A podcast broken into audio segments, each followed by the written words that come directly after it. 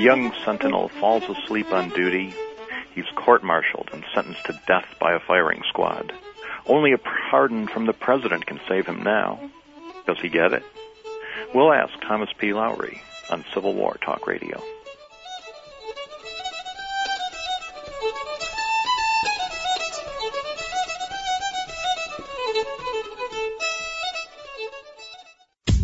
How much time each day do you spend managing your personal or business calendar? 15 minutes, a half an hour, maybe more. Is the conference room available for next week's meeting?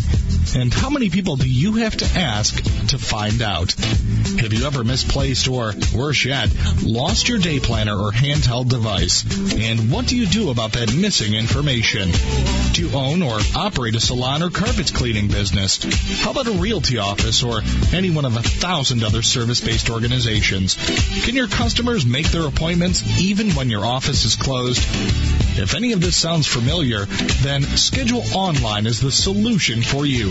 For more information, call toll free 888-668-3355. That's 888-668-3355. Or visit us online at www.scheduleonline.com. Do you like to save money? Let me tell you about a website, Target Barter. Instead of buying things for cash, you trade things you have for things you want. It's as close as you can come to getting something for free. Target Barter has dozens of categories, thousands of things. Jewelry, beauty products, perfume, electronics, computers, and much more. Why pay cash for something you want when you can probably find it on Target Barter? But it's not buying, it's Target Barter trading. List things you have to trade and earn Target dollars. Use your Target dollars to trade for things you want. It's easy, it's fun, and it's not expensive. Before my family spends cash on anything, we check Target Barter. Target Barter is not an auction. You don't bid against anybody. You see it, you like it, you click on it, you buy it. But not for cash. For Target Barter Trade Dollars. Go to the website. They walk you through the entire process. So what are you waiting for? It's free to join. TargetBarter.com gets the things you want without spending cash. That's TargetBarter.com. Listen. The world is talking. World Talk Radio. Interested in advertising on any of our shows? Please click the advertise link on the homepage or send an email to ads at worldtalkradio.com. Or you can click on the sponsor this show link on any of the show pages. Welcome back to Civil War Talk Radio. This is Jerry Prokopowicz at East Carolina University, talking today with Dr. Thomas P. Lowry, author of the story The Soldiers Wouldn't Tell, Sex in the Civil War, and another book, several other books, but we'll talk about another one for a moment, called Don't Shoot That Boy, Abraham Lincoln and Military Justice.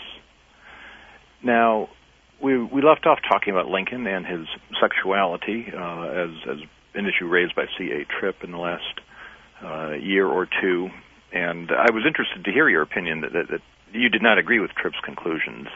Um, uh, you thought his research was was poor. Uh, well, it, it was it was slanted. Uh, it, it just you know it's just not good good history.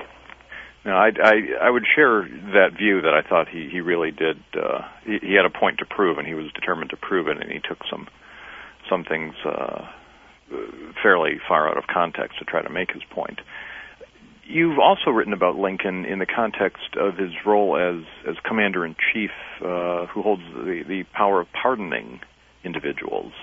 Is this the same research when you were looking uh, through the National Archives of court-martial cases? Um, yes.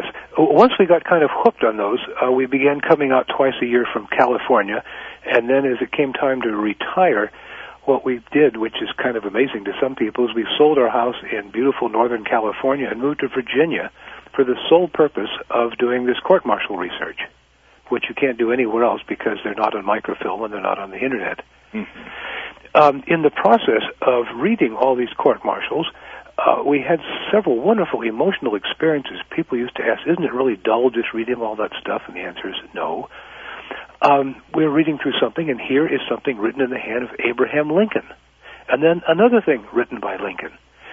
Um, as historians know about the works of Basler, who tried to catalog everything that uh, Lincoln wrote, And over the years, we've found more than a thousand things that Lincoln had written in his own hand, um, which had never been cataloged and were basically unknown, and they were all court-martial decisions. And that is the basis of, well, uh, uh, this book, um, the one on Lincoln, uh, when done when we were halfway through the court martials, it's the 500 uh, unknown Lincoln opinions on court martials um, for the first half of the war, and then coming out in a year or two are um, is what he did in the second half of the war with this and a comparison. And that really that's uh, again we talked earlier about how people think the field is played out. We we found what we're going to find, and certainly with Abraham Lincoln, all his documents must be known. But but you've proven that right there in the National Archives, not not hidden away under our noses, but not in the place we'd think to look. There's another thousand documents by Abraham Lincoln. Yeah. Well, we found a very simple way of finding them. You just apply uh, 12,000 hours sitting in the same chairs, and you can find all kinds of things. Well, that's uh, it, it, if you work hard, uh, you will be rewarded. that, that is very impressive. There's also, I'm sure you're familiar with the Lincoln Legal Papers project in, in Springfield, which yes, another magnificent project. It, it is. It's uh, on a, doing what you did as individuals, you and your wife. Uh, they did on a much larger scale with more people working, but they found uh, ultimately over a hundred thousand pages, not all in Lincoln's hand by any means, but a hundred thousand pages of documents related to cases that Lincoln had worked on as a, a lawyer where they expected to find maybe a few hundred or a thousand. Uh, yeah. There was all this material. He was a busy man. He, he certainly was. Now, the image people have when they think of Lincoln and the the court martial cases is the uh, the poor farm boy volunteers for the army, uh, enthusiastic, but he was just a young man, a, young, a kid really, and one night on on sentry duty, his sleep overtakes him. He's been marching and fighting for days, and he falls asleep on his post that's a violation of the Articles of War.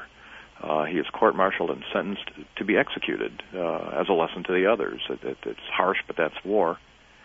And at the last moment, uh, through the intercession of his sainted mother or sister, President Lincoln hears about it and tenderheartedly signs a pardon, and they dash by stagecoach and, and horse, and they get there just as the drums are beating, and they save that boy.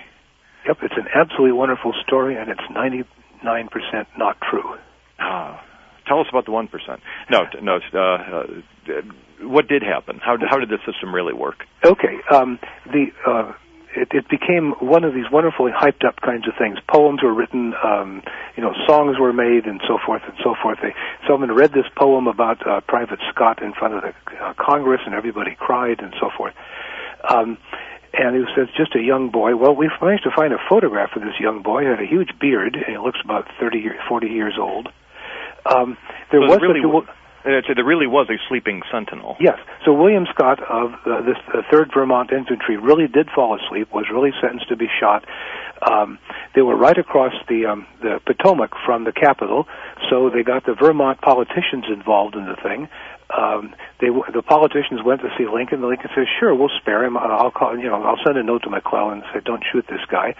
So they didn't shoot him, and then a couple months later, Scott was killed in combat but around this was evolved all this this wonderful story. Um, uh, Lincoln went to the boy's tent where he was there in chains, about to be shot, and said, "My boy, you are not to be shot. I am going to trust you and send you back to your regiment. But my bill for this service is a heavy one, and only William Scott can pay it. If from this day you do your duty so well that when you come to die, you can look in my face and say you kept your promise, etc., etc." It's a real tearjerker. Ah. But it didn't happen that way uh, it, it was, and, and they quote a General Spinner who didn't, you know, it was never even in Washington. Uh, they quote a historian who picked a note out of a wastebasket, and the famous historian was actually a 16-year-old high school student 100 miles away at the time. They quote the sister rushing across the country by train, and there was no sister. So it's, you know, at the risk of spoiling a wonderful story, you get another story which is just as wonderful. Uh, which is the fact that there really was such a person. Uh, Lincoln really did this for him and um, the young man now illustrates uh, for all of us uh, the difficulty of finding out what really happened at any moment in the Civil War. Uh, but I see the, the clock is ticking. I just wanted to toss in a word about a book coming out in a few months. uh, the, military, the Union military court-martialed 120 Southern women and really? convicted them for all kinds of things. And uh, these, these trials have never been seen before. No one could imagine, you know, women being court-martialed or tried by military commissions. Uh, they were spies, they were smugglers, uh, they were hold-up artists. There were just all kinds of troublemakers, including one Confederate spy that used to smuggle secret documents inside her body. Ooh. Hmm. I, I, I hope they were worthwhile to be read after that. Um, but interest. So so this. I, I guess one thinks immediately of uh, Mrs. Surratt and the the conspiracy trial after the war. We talked with uh, Elizabeth Leonard a few weeks ago on that subject. Or perhaps the ladies of New Orleans that Ben Butler had to discipline. But you say there are hundreds of others. Oh yeah, uh, which are totally unknown. It's all, across the country all across the country. A lot of Baltimore socialites, uh, a lot of hellraisers in Missouri. It, it's it's the whole sociological spectrum. And are you come, are, you finding these records at the National Archives? Oh yeah, all of this is from reading the court martials. Wow. So, do you have a permanent chair at the National Archives? well, we've actually finished the court martials. Now we stay at home and play with our dog and write books. Oh, well, that, that is a wonderful situation to be in. So that's something we can look forward to coming out in, in 2006, perhaps? Uh, Louisiana State University Press, supposed to be out late this year. Okay, well that that uh, well that will be something later in 2006 that we can all look forward to reading what what Southern women were up to. Now they would not have been likely to get pardons from Abraham Lincoln. Uh, I don't think any of those cases came to Lincoln. But Lincoln did pardon. He did look at just about every uh, uh, capital case, every execution? Well, somewhere during the war, he said, "Don't send everything to me. I'm just overwhelmed." And I saw that general or, or memorandum at one point, and now I can't lay my hands on it. So the answer is yes. He saw lots and lots of things. No, he probably didn't see everything. Uh, I just want to toss in a bias. We found a bias in Lincoln's decisions. The higher the rank, the less likely he was to pardon you. Really? Yeah. If you were a general or a colonel, Lincoln would hardly ever overturn your conviction. If you were a private or a corporal, there was about a 90% chance he would pardon you. Wow. So so he he really did speak up for the little guy In Oh, absolutely. That is interesting. I, he he was known another case in which he did not issue pardons uh, according to, to law at least, were the sexual crimes. Uh, yes and no. We found a few exceptions to that, but in general, he was fairly unforgiving for crimes of cruelty, violence, and sex. So, uh, and he was especially down on Confederate recruiters that came north to recruit people for the Confederacy. He approved all of their death sentences. That's right. Must I shoot uh, the poor, simple-minded uh, boy? I've forgotten the, the exact words. I must not touch a hair on the head of the wily agitator who induces him to desert. Exactly. Uh, he he went. He did touch the hairs on their heads if he could. well, well, with Lincoln and and sex crimes, that brings us full circle back to where we started. Unfortunately, we've run out of time. But uh, Dr. Lowry, this has been a real pleasure. I, I've certainly enjoyed learning about this. I enjoyed reading your book. I know our listeners will want to get hold of the ones you have written, and we'll look forward to the ones to come. Well, thank you. Thank and you, Doctor. Actually, you're Doctor Doctor. That, that, that's there we go. Well, listen, it's been it's been fun. Uh, thank you all for listening. This is Civil War Talk Radio.